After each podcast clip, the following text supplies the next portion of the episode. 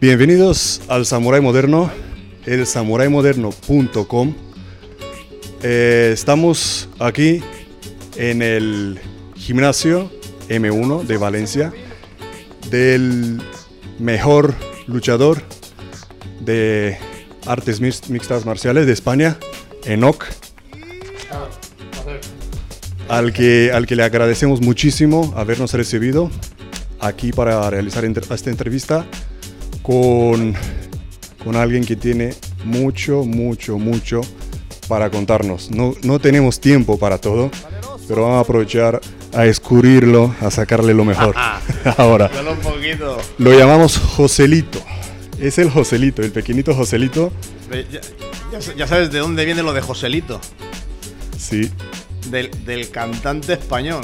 A Mirza no se le ocurrió otra cosa que decir José Félix, Joselito. Y yo, ¿Joselito por qué? De Fabio Singer, me dice, el famoso cantante español. Le digo, joder, pero si era no hacía más que tropelías. Pero bueno, al final me quedé con Joselito. Pero Tito no tienes nada, ¿eh? Venga, no. Gracias por recibirnos. Bueno, ya sabes muy bien que Joselito fue por tu tamaño y porque cuando llegamos a Israel, hay que decir que José Félix Ramajo Blanco, José Félix ha estado en Israel entrenando con ISA, Israel International Security Academy, y cuando llegamos ahí todos recibimos un apodo, digamos, nos ponen un nombre de pila. Un nickname. Y la verdad es que tiene su sentido. Porque realmente yo me acuerdo de todo el mundo que estuvo con nosotros y durante los siguientes años por los nicknames. Hubiera sido muy complicado un japonés, un chino, acordarte por su nombre, o un búlgaro, un rumano, un ruso. Y al final el nickname era lo que nos daba ese punto. Que sí, hay muchos que no me acuerdo. Hay de todo el mundo vienen a entrenar con nombres tan raros, pero el nick. El nick se queda, sí, es verdad. Era algo que me sorprendió cuando Mirza me lo dijo y me dice, sí, eso es por esto. Sí. Y la verdad es que fue. Joselito. Ya me quedé con Joselito, claro. Sí. Hablando de Israel, ¿por qué llegaste a Israel? ¿Cómo empezó todo? Pues mira, todo fue muy sencillo. Bueno, como ya sabes, yo fui el primer escolta en trabajar en el País Vasco después de la muerte de Gregorio Ordóñez. Yo a los pocos días estaba ya trabajando con Álvaro Moraga y con José Eugenio Aspiro, que era el presidente del Partido Popular. En aquel momento era también senador. Y a los pocos días de la muerte de Gregorio Ordóñez nos pusimos a trabajar. Me acuerdo que yo trabajaba en aquel momento para SAS Express. Nos dieron unos revólveres, que era lo único que era permitido, el arma del vigilante, del guardia de seguridad. Y ahí empezamos a trabajar con unos cuantos compañeros más, Óscar Bruña, Rubén Larrañaga. Fuimos los primeros en empezar a trabajar con las escoltas en el País Vasco. Y al final, yo solamente para que entiendas el porqué, después de unos años trabajando como escolta y viendo hacia dónde derivaba todo esto, ETA tarde o temprano se tendría que acabar. Entonces yo decidí dar un paso que muy pocos lo dieron, que fue gastarme dinero literalmente en instruirme. Pero no gastarme dinero de mi nómina, de ir al banco, pedir dinero para hacer un curso, por ejemplo, el de instructor en zonas de alto riesgo. Ya somos dos, sí. Como el de ISA. Y que no lo aprueba cualquiera. En mi curso había un ranger de Texas, había también un policía noruego y un policía sudafricano. De los cuatro que hicimos el curso en mi época, el único que sacó el diploma fui yo. Los otros tres solo se certificaron. Y eso de alguna manera costó mucho dinero, pero al final me ha resultado muy rentable con todo lo que me enseñaron allí para poder exponerlo fuera, ¿no? En otros lugares que no fuera España. Sí, funcionaría hoy en día porque los tiempos han cambiado. ¿Cómo lo ves hoy en día? ¿Cómo funcionaría? ¿A qué te refieres? ¿A hacer el curso? Sí. Bueno, yo creo que es totalmente recomendable. Vamos, recuerdo antes de llegar a Israel, yo siempre he hecho deporte, pero me estuve preparando para ir allí, para ir en una buena condición física, porque parte de los requisitos eran pasar unas puntuaciones en unas pruebas físicas para que te dieran el diploma. Y cuando llegué allí aquello cambió todo. O sea, lo primero que me encontré fue la famosa lunca, la camilla, Yo entendí mal, porque en aquel momento mi inglés no era muy bueno y entendí mal que la vuelta alrededor eran los 3 kilómetros, resulta que era 1,5 kilómetros. Yo fui sobrado de la vida con la lunca y cuando me dijo el otro, no, otra vuelta más, aquello fue como si me cayera una rosa encima. Lo pasé mal la primera semana. La primera semana lo pasé mal, unos dolores increíbles. No sabía hasta dónde podía tener la persona capacidad de sufrimiento hasta que llegué a Israel. Sí. Te has preparado muchísimo. Hay muchos que llegan sin preparar pensando que eso, porque pagan tanto dinero, se les va a tratar como reyes. No, yo me acuerdo la primera semana que Mirza me agarró y se sentó conmigo y me dice, si quieres marcharte, vete. Y yo le dije que no me voy de allí, ni aunque me venga todo el cuerpo de la Guardia Civil. Sí. Había pagado un dineral y yo iba a seguir. Y seguí con el curso, al final demostré, pues bueno, pues lo que tenía que demostrar. Sí, eso no es solamente, no estabas motivado solamente por el dinero invertido, sino también tú tienes una experiencia militar, ¿no? Cuéntanos un poco tu experiencia. No, bueno, al final mi experiencia militar es que me fui temprano a la mili, pero solo enfocado en algo. Yo tenía en mente que mi trabajo era la seguridad. O sea, yo de pequeño me acuerdo que veía a los vigilantes aquellos típicos de los cupones blindados, con los bigotones, sí, con los revólveres colgados y tal, y lo veía y decía, coño, yo quiero ser vigilante jurado, ¿no?, de los de entonces. Sí. Y decidí marcharme a la mili temprano, voluntario. Recuerdo que mi madre tuvo que firmar un documento porque yo soy del quinto del 86, entonces no había cumplido los 16 años, me quedaban un mes y medio, y mi madre me firmó un papel para que, claro, para emanciparte, digamos, para poder entrar. A partir de ahí ya lo mío fue una carrera. Empecé yo el trabajo de guardia de seguridad, guarda, que era lo que había antes, luego vigilante jurado. Fui de los vigilantes jurados más jóvenes de España, porque en aquel entonces no estaba todo computerizado. O sea, tú llegabas, hacías el examen y en Gobernación Civil te firmaban, iban pasando, te firmaban. Acuerdo que era que fui yo y otro chaval más, que también los hizo con 21 años, con menos de 21 años, por este mismo tema, ¿no? Sí. Ahora, ¿qué te parece ahora con tantas regulaciones, con tantas leyes que hay acerca en el sector? ¿Nos ayudan o cómo lo ves? ¿O es demasiado? O, comparando con antes. A mí me parece bien, tiene que estar regulado el sector por el intrusismo. Sí, creo también que no hay mucha profesionalización. La gente se agarra a un trabajo para llevarse un sueldo, sí, digno, limpio, como digo yo. No, esto no es como irte a una hora y ponerte a picar o a acabar. Al final estás en sitios limpios donde puedes estar tranquilamente, puedes hacer tu trabajo, te vas a tu casa y te olvidas del tema. Pero sí creo que el sector en España habría que profesionalizarlo bastante más. Sí, sí. Hablando de tu pasado, ¿te acuerdas de tu primera misión como escolta?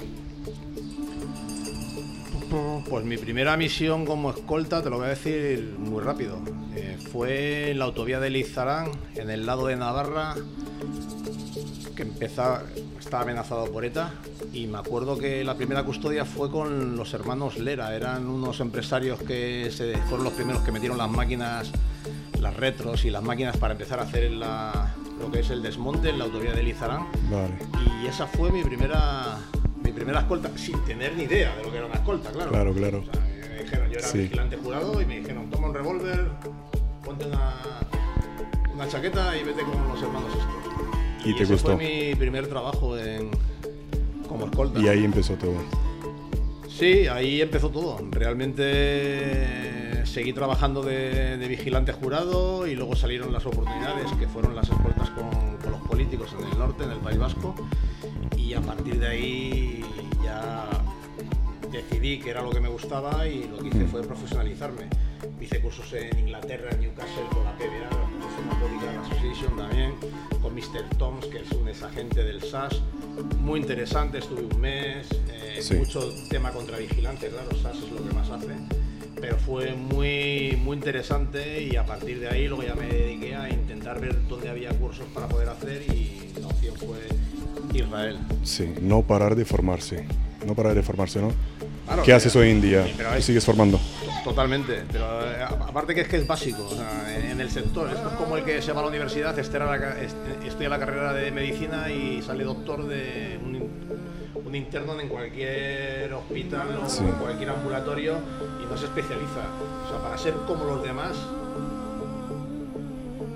no hay ningún problema, porque al final es solo estudiar, pero si quieres ser algo diferente tienes que gastarte dinero, tienes que hacer másters, tienes que salir fuera, tienes que estudiar, tienes que gastar dinero, tienes que invertir. La seguridad es lo mismo, al final si tú te inviertes en ti mismo no consigues lo que otros pueden llegar a conseguir. Yo te puedo decir que a mí me ha salido muy rentable. Ya. Y hablando de eso, hablando de eso, tú eres...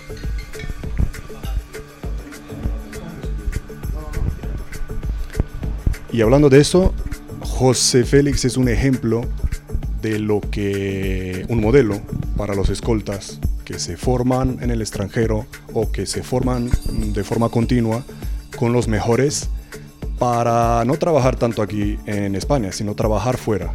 Dinos qué te sacó de España, qué te hizo llegar tan lejos en América Latina. Lo que me hizo fue la oportunidad de Mirza confiar en mí, decirme: Joselito, vente conmigo, vamos a hacer un trabajo en Honduras. Y a partir de ahí es cuando ya despegó totalmente. Estuvimos juntos en Honduras. Sí. Cuando aquello, el contrato con International Security Academy se acaba, Mirza habla con responsables. Mirza siendo, para los que no conocen, el director de ISA Israel. El director de ISA, y dice: Joselito, quédate, hay que continuar el aprendizaje de lo que le hemos enseñado, tenemos que continuar porque si no lo olvidarán. Sí. Y eso fue lo que fue mi despegue, claro. Al final lo que hice fue una relación con el alcalde de Tegucigalpa, con el presidente que fue en aquel momento Porfirio Lobo. Sí. Eso fue enganchándome a otros servicios, terminé en El Salvador, terminé en Guatemala, trabajando para el fiscal general de Guatemala. Pues al final me tuve que mover por media América Latina. Sí. Y eso al final es lo que despegó, ¿no? De que yo pudiese, claro, es lo que le digo a todo el mundo: tú no puedes llegar a un país como Honduras y decir que eres español y que vas a enseñar a hacer técnicas españolas. No vendes, como tal no vendes. Todo lo que se vende fuera son procedimientos israelíes. Sí. Entonces tampoco hubiera durado lo que duré en Honduras, que fueron 9 años, creé una empresa de seguridad súper referente en el país, llevaba la mayor cantidad de seguridad y de escoltas de todo el país, de la gente más importante, del asesoramiento al presidente del país, los escoltas del alcalde de Tegucigalpa, grandes corporaciones como Banco Ficosa, llevaba la seguridad del fiscal general, Oscar Chinchilla, del presidente de la Corte Suprema de Justicia.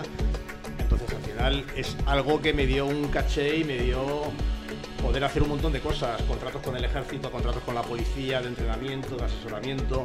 Claro, el entrenamiento que yo enfocaba y que yo entrenaba y que yo enseñaba era lo que yo aprendí en ISA, en Israel. Sí. Entonces al final ese es el éxito que tienes. Y eso solo para hablar de este lado del mundo, de América Latina, porque te he visto en el otro lado, en el mundo árabe también.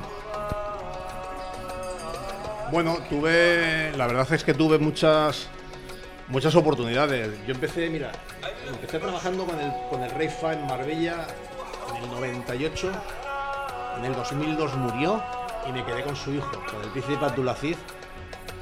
A todo el que me conoce sabe perfectamente que, bueno, yo me he tirado muchos años trabajando con ellos y era el único español que trabajaba con el príncipe Abdulaziz, el único.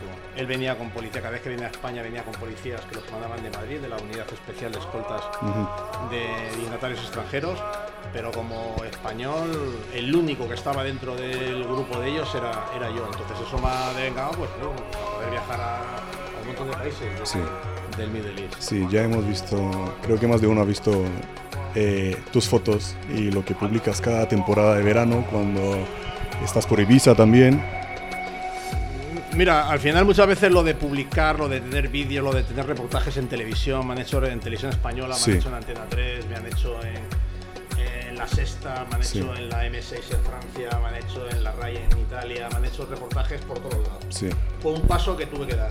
Me dije, o sigo en el anonimato y sigo haciendo cositas poco a poco, o al final me convierto en algo mediático que para mi seguridad personal no va a ser buena, porque eso me derivó en otros problemas que tuve, como varios atentados, o conseguir más clientes. Y efectivamente, al final la popularidad mía en España, en varios reportajes en televisión, lo que hizo fue que empresas españolas que querían llegar a América Latina y sobre todo a Centroamérica, sí, lo primero que hacían era, oye, que he visto que ha salido, que hay un tipo que tiene un español, que tiene una empresa y tal. Y al final eso es lo que me dio también mucho más caché. He trabajado para grandes corporaciones españolas, sobre todo de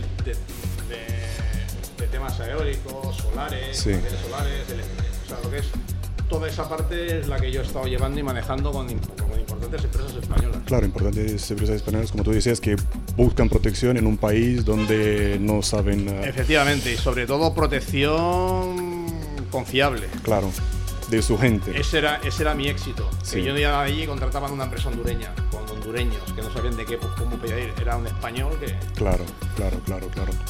Y me gusta que haces hincapié en eso porque siempre decimos en los vídeos de ISA y que es verdad que hay empresas, grandes empresas, que buscan gente formada, bien formada, fuera de España. Y lo tuyo de salirte ante las cámaras y de saber venderte te ayudó muchísimo. Eso es cosa que a lo mejor muchos no hacen porque son tímidos ante las cámaras o son introvertidos, o hay que dar el paso de saber venderse. Al final tienes que dar un paso. En España yo considero que hay grandes profesionales y somos, sí, además somos gente que además la gente nos quiere por todo el mundo. O sea, no somos los típicos americanos. Yo he estado en Irak, he estado en Bagdad, he visto cómo americanos entraban a un supermercado y los sacaban a patadas. Sí. A los árabes que estaban dentro para comprar ellos. Entonces, al final, cuando tú no respetas a la propia persona que está en su propio país, al final terminan teniéndote odio. El español lo que tiene es que caemos bien en todo el mundo, porque somos buena gente. Y hay muy buenos profesionales, o sea, yo nunca me cansaré de decirlo. Lo que pasa es que sí es verdad que tenemos menos oportunidades. Ante buenos contratos en el exterior, un español a otra nacionalidad pues puede estar en desventaja si no acredita una experiencia, ¿no? Sí. Y al final son experiencias que las tienes que ir mostrando, pues, un montón de cosas, ¿no? Sí, sí. Día a día. Sí.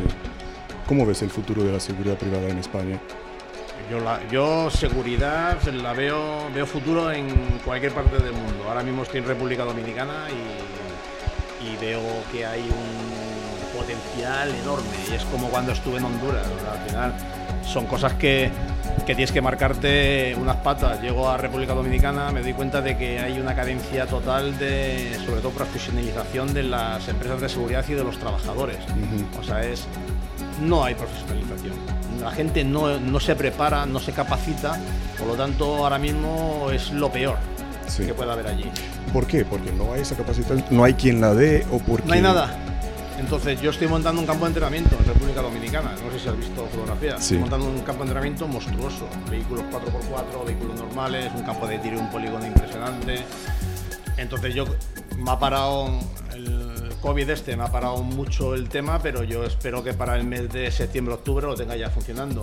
Lo que voy a hacer es capacitar a mi propia gente para darle un servicio de calidad a muchas de las ofertas que salen, sobre todo para mí la oferta hotelera. Sí. Y los servicios de protección, porque tampoco olvidemos que República Dominicana es un país que no es una perita en dulce, es un país violento, es un país es un país pasante de drogas. O sea, hay mucha droga que se queda allí y luego va directamente a México. Sí. Entonces no es un país como no es Costa Rica, digamos. No, tampoco es Honduras, porque Honduras es otro tema, sí, diferente. Pero República Dominicana no es un país tranquilo. Entonces creo que el sector de la seguridad es importante. O sea, te puedo decir que ahora mismo lo único que tiene, por ejemplo, servicio K9 de perros soy yo. Quiero incrementar un montón de sistemas de alarmas con acudas, que no existe tampoco, servicio de vigilancia con drones, tampoco hay una legislación muy estricta con el tema de los drones, pero sin embargo pueden ser interesantes. Yo tengo un servicio que tiene 10 kilómetros de largo y 10 kilómetros de ancho, son 1 millón de metros cuadrados. Madre mía. Lo que vigilan. Ya. O sea, imagínate con motos, sí, haciendo una ronda perimétrica, te puedes tirar media hora, una hora. Sí. Y sin embargo, con un dron en 5 minutos te has hecho, sí, el perímetro completamente. Entonces, son servicios. Al final tienes que buscar. Yo creo que el sector de la vigilancia, el futuro es la electrónica. Sí. Lo tengo cada día más claro. lamentablemente para la persona va a ser peor, pero sí va a ser mejor para profesionalizar a gente que tenga ese poder y esos estudios para poder manejar todos esos sistemas electrónicos. Porque yo a los clientes le digo, no es lo mismo colocarte un tipo aquí, que luego se duerme, o que no te viene, o que te está preparando una, o que te va a robar, o que está compinchado, que colocar una cámara. La cámara se estropea, colocas otra y ya está. Lo único que necesitas es un centro de control y gente de confianza para que todo eso que está ocurriendo te puedan dar unas directrices. Lo que estoy viendo es que como que te has adaptado a lo moderno, ¿no? Te has reinventado con lo que ya con tu formación que ya tenías, ¿no? Empezaste con escolta, protección física, totalmente. Y ahora has expandido. Yo tenía servicios de seguridad en Honduras con drones. Yo tenía dos servicios en concreto que lo que hacía era hacer las contravigilancias desde el aire. Sí. A dos personas muy importantes.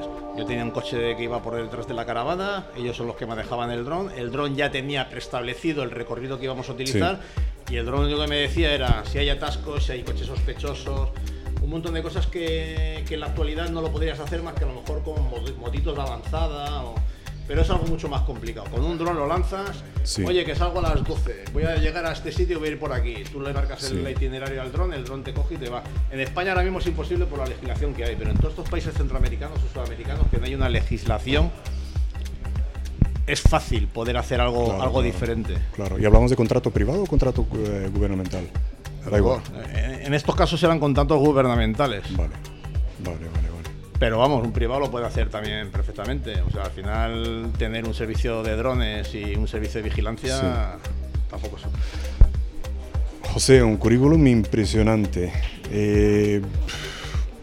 Cuéntanos algún desafío, algo que te...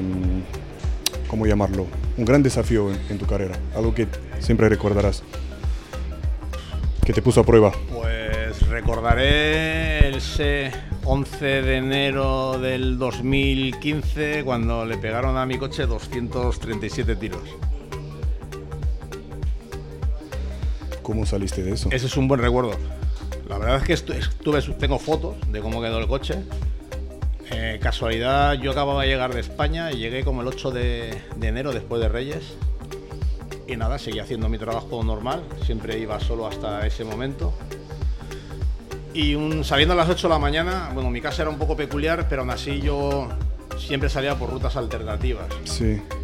Y nada, enfilando ya sobre todo la vía más grande que hay en Tegucigalpa, me hacen un cruce de vehículos. Se bajan, una emboscada. Me cruzan dos vehículos, se baja gente armada, empiezan a pegarle tiros al coche. Casualidad, esos días llevaba... Joder, no. Yo tenía vehículos blindados allí, tenía Toyotas... Chevrolet Suburban, sí. Grandes, que había comprado en Texas, y luego tenía Toyota Prado con un nivel 3, porque eran diésel, eran la cortita, era mucho más manejable que una Suburban, que es un monstruo. Además, las que compré yo llevaban motor Vortec 8100 con 700 caballos y un nivel 7 de blindaje, cristales de 45 milímetros. Cuando yo llego, las Toyota Prado están alquiladas, entonces yo uso para moverme una de las Suburban, y eso fue lo que me salvó. Al final yo pude escapar, no pude hacer nada porque era pleno, la gente abandonó los coches, los dejó tirados allí en mitad de la avenida y ya no pude salir. Estuvieron martillando, yo calculo que fueron como unos 30 segundos.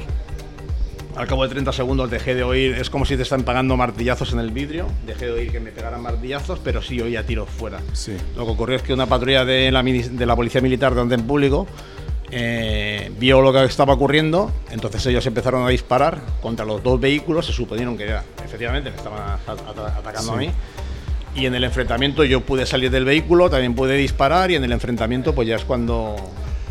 ¿Qué te salvó la vida, Joselito? Pues me salvó la vida tener calma, esperar y suerte.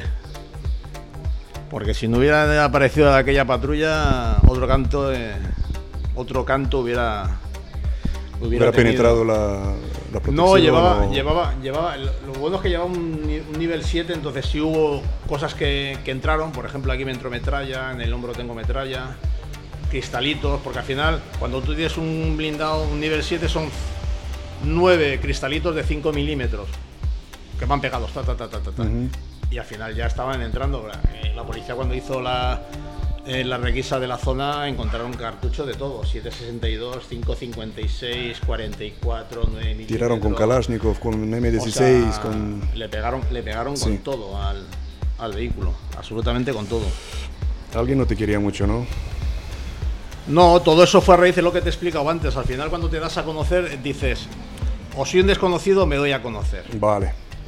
Y casualidad, en ese momento, unos meses antes, creo, que me habían hecho un reportaje, que era Jalil de la Serna, para La Sexta, en Tierra Hostil. Me hizo un reportaje y me vi haciendo el trabajo que solía hacer. Yo tenía un contrato con el gobierno en el que me dedicaba a colocar explosivos en pistas de aterrizaje de los narcotraficantes. Yo iba con un coronel y con soldados de fuerzas especiales, y lo que hacíamos era... Eso está en televisión y lo hicieron. Vale. Entonces yo lo que hacía con el coronel, íbamos al lugar, me buscaban, encontrábamos y decían: hay que colocar explosivos aquí, aquí, aquí. Llegaban los artificieros, colocaban explosivos, reventábamos la pista y nos íbamos. Eso llamó la atención a alguien, claro, en México. Y desde México dijeron: al español hay que darle boleto. Y eso fue en el 2015. Estuve a punto de marcharme de Honduras, no me fui por cabezonería y porque tenía muchas cosas que no las podía abandonar. Cualquiera hubiera salido corriendo, ¿no? Estuve a punto, pero al final decidí quedarme. Y al cabo de 2 años, bueno, Javier Hidalgo, que es el dueño de Global y de Europa y tal, un amigo mío, empezó a volar a Honduras, directo de Madrid a San Pedro Sula, y él sabía toda la historia y me ofreció quedarme con él, y ahora me fui de director de seguridad corporativo para toda la empresa, a partir del 2017. Y eso es un poco lo que ha sido tu trayectoria. Mi trayectoria un poquito, luego he estado en México, también he tenido mis historias en México, porque al final en los negocios de hoteles de fiesta en México y en Cancún son complicados. Sí. Al final tienes que negociar con los malos y es un poco como ha transcurrido así mi vida. Es una vida que no es como lo pintan por aquí, de mucho glamour, de red carpet, de Hollywood. Hay mucho peligro. No, lo que yo he hecho ha sido complicado. Han sido muchos días malos, situaciones complicadas. Tengo amigos que han visto la verdadera historia que hay allí, y la verdad es que es complicado. No olvidemos que San Pedro Sula ha sido, si no es aún, una de las... la ciudad es posible, pero estará seguramente ahora mismo dentro de las 5 de las 10 más peligrosas del mundo. Vamos, segurísimo. Sí. Hablando de tanta acción, ¿cuál es tu arma preferida? ¿Cuáles son tus armas preferidas? Pues mira, yo cuando salgo a trabajar, y casi todos los vídeos que se ven y casi todo fotografías que tengo, yo Glock, Glock 19 y AR-15. Me gusta el comando, que lleva un cañón de 10-12 pulgadas, que es cortito, y ese es el que me gusta casi siempre. Esto llevar, para usarlo por ahí, porque aquí en España ni hablar, ¿no? Sí, claro, no, es para usarlo por allí. Aquí no puedes utilizar un AR-15 de la manera... Sí, creo que como arma de caza y monotiro semiautomático con cargador pequeño, con munición 223 se puede comprar y se pueden hacer fusiles guapos, pero bueno, no es que sea partidario del automático, ¿eh? A mí no me gusta un rifle automático, prefiero un arma semiautomática, la disfruto mucho más y me parece mucho mejor. Sí. Está en on porque veo que no se escucha. Sí. Vale.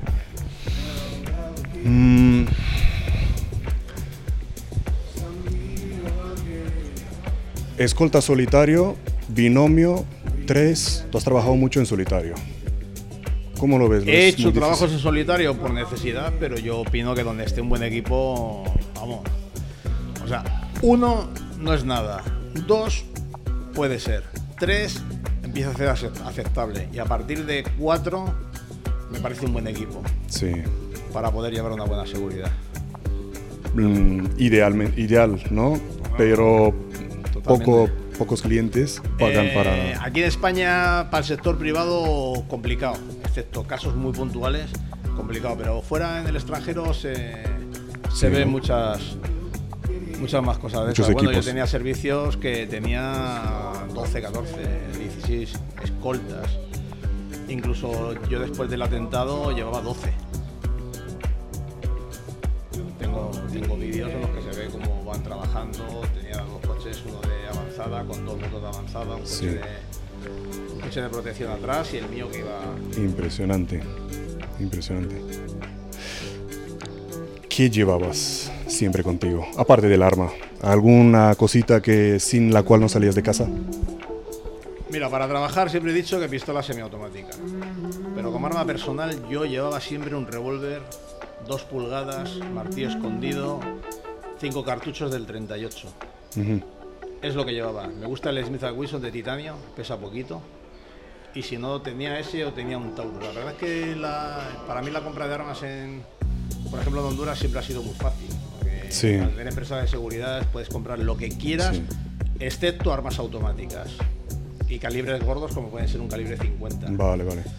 Pero para mí mi arma que llevaba siempre antes de lo que fue el atentado fue el revólver, un 38 pequeñito, lo llevas en la mano, incluso lo puedes llevar al lado del móvil, no se entera, lo puedes llevar en el bolsillo, puedes llevarlo agarrado en el bolsillo. O sea, nadie va a poder sacar un arma más rápido ni que tú, porque tú no necesitas sacarla, tú lo único que necesitas es detonarla. El tiro sale a través del pantalón, pero a nadie que esté enfrente va a continuar una agresión. Una agresión la puede continuar. Yo se lo explicaba muchas veces eso a los escoltas, a los seguridad. Les digo, el poder de reacción que tengas tú sobre tu oponente es lo que te va a salvar la vida. Ya no es ni que seas un excelente tirador, seas el mejor. No vale de nada, porque al final eso de pegar dieces en la vida real, frente de un blanco sí, pero la vida en la calle, en una situación complicada y que existe ya violencia de por medio, sacar un arma y ponerte a apuntar y utilizar los elementos de puntería no va a ocurrir nunca. Y yo eso se lo explicaba mucho a yo recién llegado allí, la verdad es que me hice bastante popular y un subcomisionado de la Policía Nacional hablando con él, oye, que me han dicho que tú, que tal, que eres muy bueno. Le digo, no, yo no soy bueno. O sea, yo a mí eso de apuntar, no. Le digo, lo que sí te puedo decir es que en 1.1 segundo saco el arma, la monto y disparo 2 cartuchos. Ojo, te voy a interrumpir. La montas y disparo los cartuchos. ¿Por qué lo digo? Porque sabemos los dos que en Israel hemos entrenado sin montar el arma. Pero hay trabajos en los que sí la... Esa es la discusión depende, de siempre, ¿no? Bala en boca o sin bala en boca. Quiero decir, bala dentro del cañón o bala sin... para mí personalmente, yo allí he demostrado que efectivamente yo sin bala en boca puedo sacar el arma tan rápido como alguien que lleve bala en boca pero que tengo que llevar el seguro. ¿Por qué? De su arma. Porque has estado entrenando, ¿cuál sería el secreto? Indudablemente, al final el entrenamiento es lo que te da. Bueno, te voy a explicar... Esto es una anécdota que es real y lo que me ocurrió con este subcomisionado de policía. Me dijo, pues yo a 25 metros le pego a una moneda. Y digo, me parece muy bien. Yo a una moneda, vente el fin de semana entrenamos en los Cobras, vente para allí y hacemos las fuerzas especiales. Una prueba, las fuerzas especiales. Además, tú has estado allí. Nos fuimos, terminaron el entrenamiento de los Cobras, venga, tal. Aquello fue una expectación, todo el mundo estaba esperando a ver cómo el subcomisionado Taboada... derrota al español. Me pegaba a mí, o sea, me ganaba. ¿Cuál fue la conclusión? La conclusión fue muy sencilla. Era con la pistola en la funda, alguien silbaba, daba el tiempo y a partir de ahí había que disparar a la monedita. Yo también tenía una monedita y estaba la monedita puesta justo en la cabeza en un blanco humano. Vale. Pitaron. Los dos disparamos a la vez. Él tardó, calculo, unos 3,5 segundos en disparar. Claro, a 25 metros apuntar a la moneda necesitas tiempo para tener los elementos de puntería en condiciones. Yo no. Yo lo que hice fue sacar la pistola y hacer lo que siempre hice, el tiro instintivo y el tiro de combate. Y lancé todo lo que pude contra el blanco. Yo en 3,5 segundos lancé 11... Tiré 11 cartuchos. De los 11 cartuchos... 7 entraron en el blanco y dejé de disparar cuando él disparó. O sea, cuando él disparó yo no seguí disparando. Entonces llegamos allí y él me dice, por poco, él falló, él se adelantó encima porque como me veía a mí disparando tanto, yo creo que adelantó un poco el tiro y eso fue lo que erró. Se quedó como a dos dedos de la moneda. Vale. Pero dije, pero mi comisionado, le digo, la moraleja no es esa. La moraleja es que usted y yo hemos sacado el arma la misma vez. Sí. Que yo he disparado 11 tiros hasta que usted ha disparado. Pero vamos a ser realistas. En el hombro, en el estómago, en el cuello, en la cintura. El agresor está en la mano. Derrotado. Tiene 7 tiros míos. Usted nunca me habría podido disparar, porque yo dejé de disparar cuando usted disparó, pero usted nunca habría podido hacer ese disparo, porque yo disparé mucho más rápido, sí, que usted. Entonces, al final, la calle es lo que te da. Sí. O sea, tú tienes que entrenar un sistema de combate y un tiro de combate totalmente diferente. Al final es un tiro instintivo, un tiro de reacción, un tiro rápido. Es como en el salvaje oeste. Gana el que más rápido saca el arma. Esa es nuestra filosofía, y sobre todo tener en cuenta lo que siempre nos echaron en Israel y donde nos metieron muchas horas, que son las 3 malfunciones. Si tú no sabes las 3 malfunciones del arma, sí, y cómo manejarlas, tú no sabes manejar un arma. Yo he puesto en ridículo a mucha gente con las 3 malfunciones. Sí. Claro, ¿cuáles son las 3 malfunciones? Me dicen, no, que se encasquille, no, no. ¿Por qué se encasquilla? ¿Qué es lo que tienes que hacer para solucionar ese problema? Claro.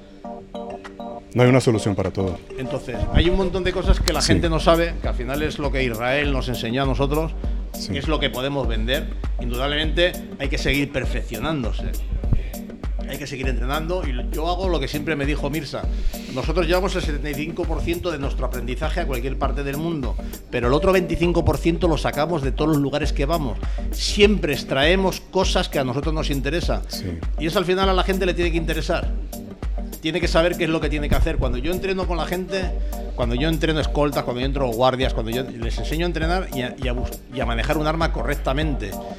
Hay muchos que vienen ya con los vicios aprendidos, ¿no? Como digo yo. Entonces, el perro viejo. Veo que hay muchos, montan el arma, sí, para disparar, la corredera se queda atrás y con la otra mano jalan el carro para lanzarlo hacia adelante y para meter un cartucho.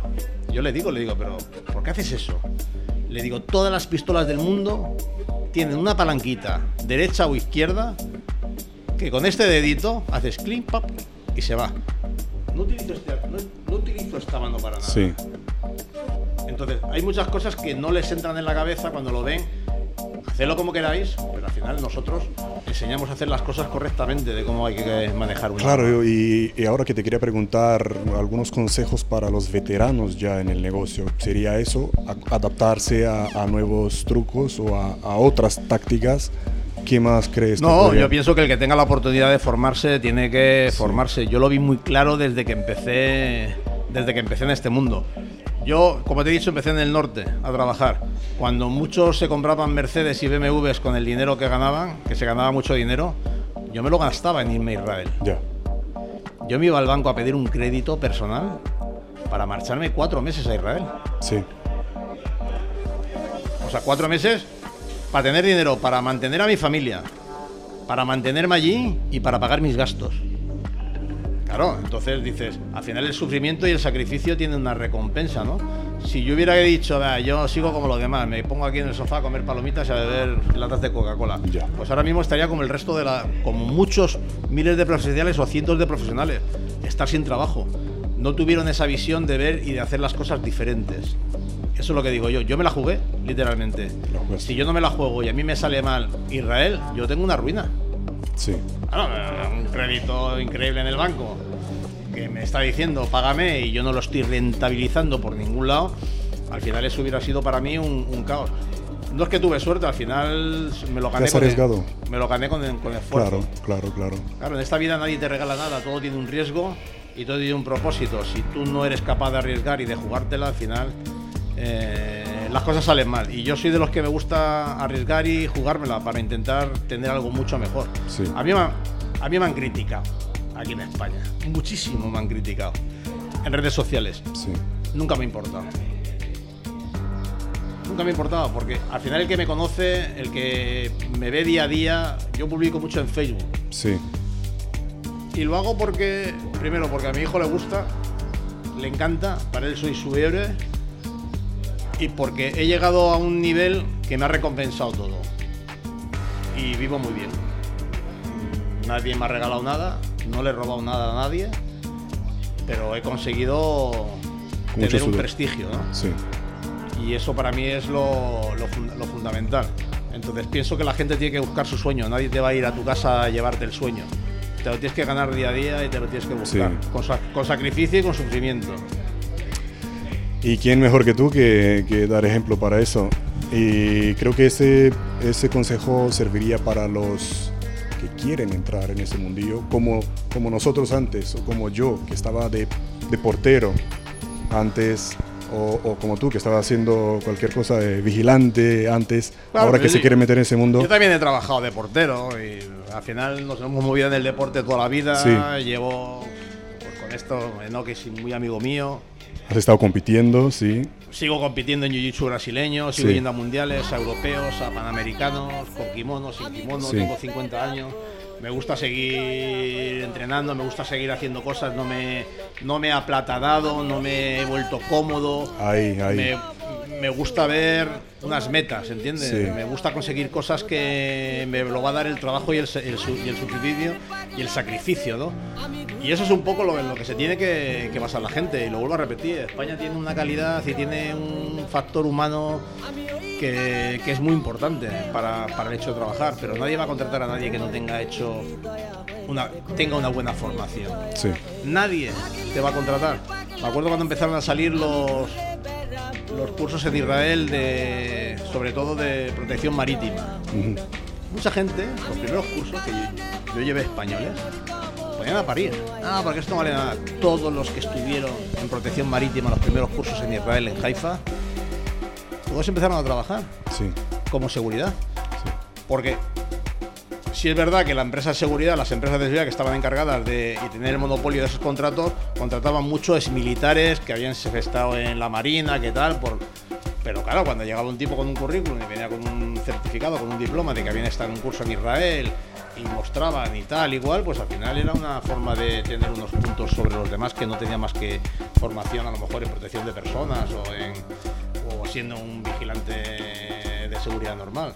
Sí, al final lo que te va a dar el éxito de poder conseguir algo mucho mejor es la formación. Vamos, no me lo quito de la cabeza. La formación, los estudios, estudiar inglés, estudiar lo que pueda. Yo tuve una temporada que yo estudiaba árabe. Yo me tiré 2 años estudiando árabe e inglés. Yo llegué a Israel sin saber inglés. Claro, porque lo que se decía era go, go, go, go, go. Claro. 50 push-ups, 50 flexiones. Yo llegué sin entender, por eso te digo que el primer día cuando Mirza explicó que había que hacer la lunca, yo flipaba, ¿qué es la lunca?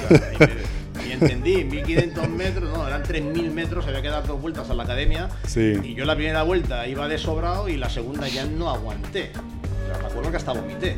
Y decías, como yo, mucha más gente, porque nadie estaba preparada a hacer la lunca. Fue un sábado a la tarde la primera reunión con Mirza y todo el mundo durante el día conociéndose, comimos tranquilamente, tomamos el sol y cuando llegamos a las 5 de la tarde nos dice, muy bien, venga. Alunca, la alunca que es una camilla militar en la cual tú te subes arriba a un tipo y tienes que correr, me parece que eran 17 o 18 minutos, 3 kilómetros, ¿no? Sí, supuestamente este es el tiempo para sacar corriendo tú solo, pero te lo ponen en equipo. Eso era la primera, la segunda, si no lo hacías eran 25 minutos. Y la tercera, si no lo hacías en 25 minutos, eran 40. Wow. Pero a ver quién aguanta 9 kilómetros corriendo. Al final la gente acababa reventada. Sí. Te das cuenta ahí que el trabajo de equipo es fundamental. Sí. Y ahí veías quién... Claro, esos primeros días nadie hizo el tiempo. Porque nadie trabajó en equipo. Pero al cabo del tiempo, la gente se acostumbró a trabajar en equipo y la gente hacía los tiempos. Sí. La lunga. Entonces, son aprendizajes que solo te los va a dar estando fuera. Ya. Aquí, ¿qué te parece la formación de aquí? Lo básico, lo de 100 y pico, 160. Básica, esencial, lo justo para enseñarle a una persona las 4 cosas coherentes que debe tener un vigilante de seguridad a la hora de tratar con un cliente. Y las pocas nociones en derecho, qué es lo que, hasta dónde puede llegar, qué es lo que tiene que hacer, cuáles son sus competencias. Sí. Eso me parece muy normal, todo lo demás es básico, o sea, manejo de armas, defensa personal, engrillamientos, o sea, al final eso son cosas que no te lo va a dar un curso de 100 horas, eso vas a tener que especializarte, la empresa te va a tener que llamar, oye, pues va a venir fulanito y va a dar un curso de esto, me apunto, no me apunto. Pero ya sabes cómo son las cosas, muchas veces la gente, por mucho curso de formación que haga la empresa, luego ni va. Porque la gente se acomoda, dice, va, estoy aquí en el banco, no me preocupo, me llega mi sueldito a final de mes, o en la fábrica, o en el otro, dando vueltas. Sí. Pero que no se quejen, porque... No, por supuesto, quejarte cuando tú no quieres mejorar es un insulto. Y hablamos de esa gente que te está criticando en redes sociales, que... No, pero siempre me da igual. Ya. Porque mientras que ellos me critican, yo sigo trabajando, sigo poniendo mi nombre en otros lugares, me quieren, soy reconocido. Yo siempre lo he dicho, si hubiese vendido mierda, la mierda, nadie me paga un montón de dinero por entrenar a su gente si lo que hago no vale nada. Claro. A lo mejor le engaño un mes, 2 meses, 3 meses, pero no le engaño 8 años. Efectivamente. Ni nadie me regala dinero. O sea, lo tengo muy claro. Y yo he luchado con empresas fuertes en Honduras. He luchado contra G4S, que es una de las empresas de las multinacionales más grandes. Y he peleado con compañías mexicanas y colombianos que han ido como asesores y con un montón de gente que al final, pues ni colombianos, ni israelíes, ni americanos, ni ingleses, ni nada. Al final es un español que está allí y que al final está consiguiendo cosas que han transcurrido a otros lugares, porque estuve en El Salvador, estuve en Guatemala, estuve en un montón de lugares. Sí. Y hablando de futuro, ¿qué planes de futuro tienes ahora? Pues futuros ahora mismo lo que tengo es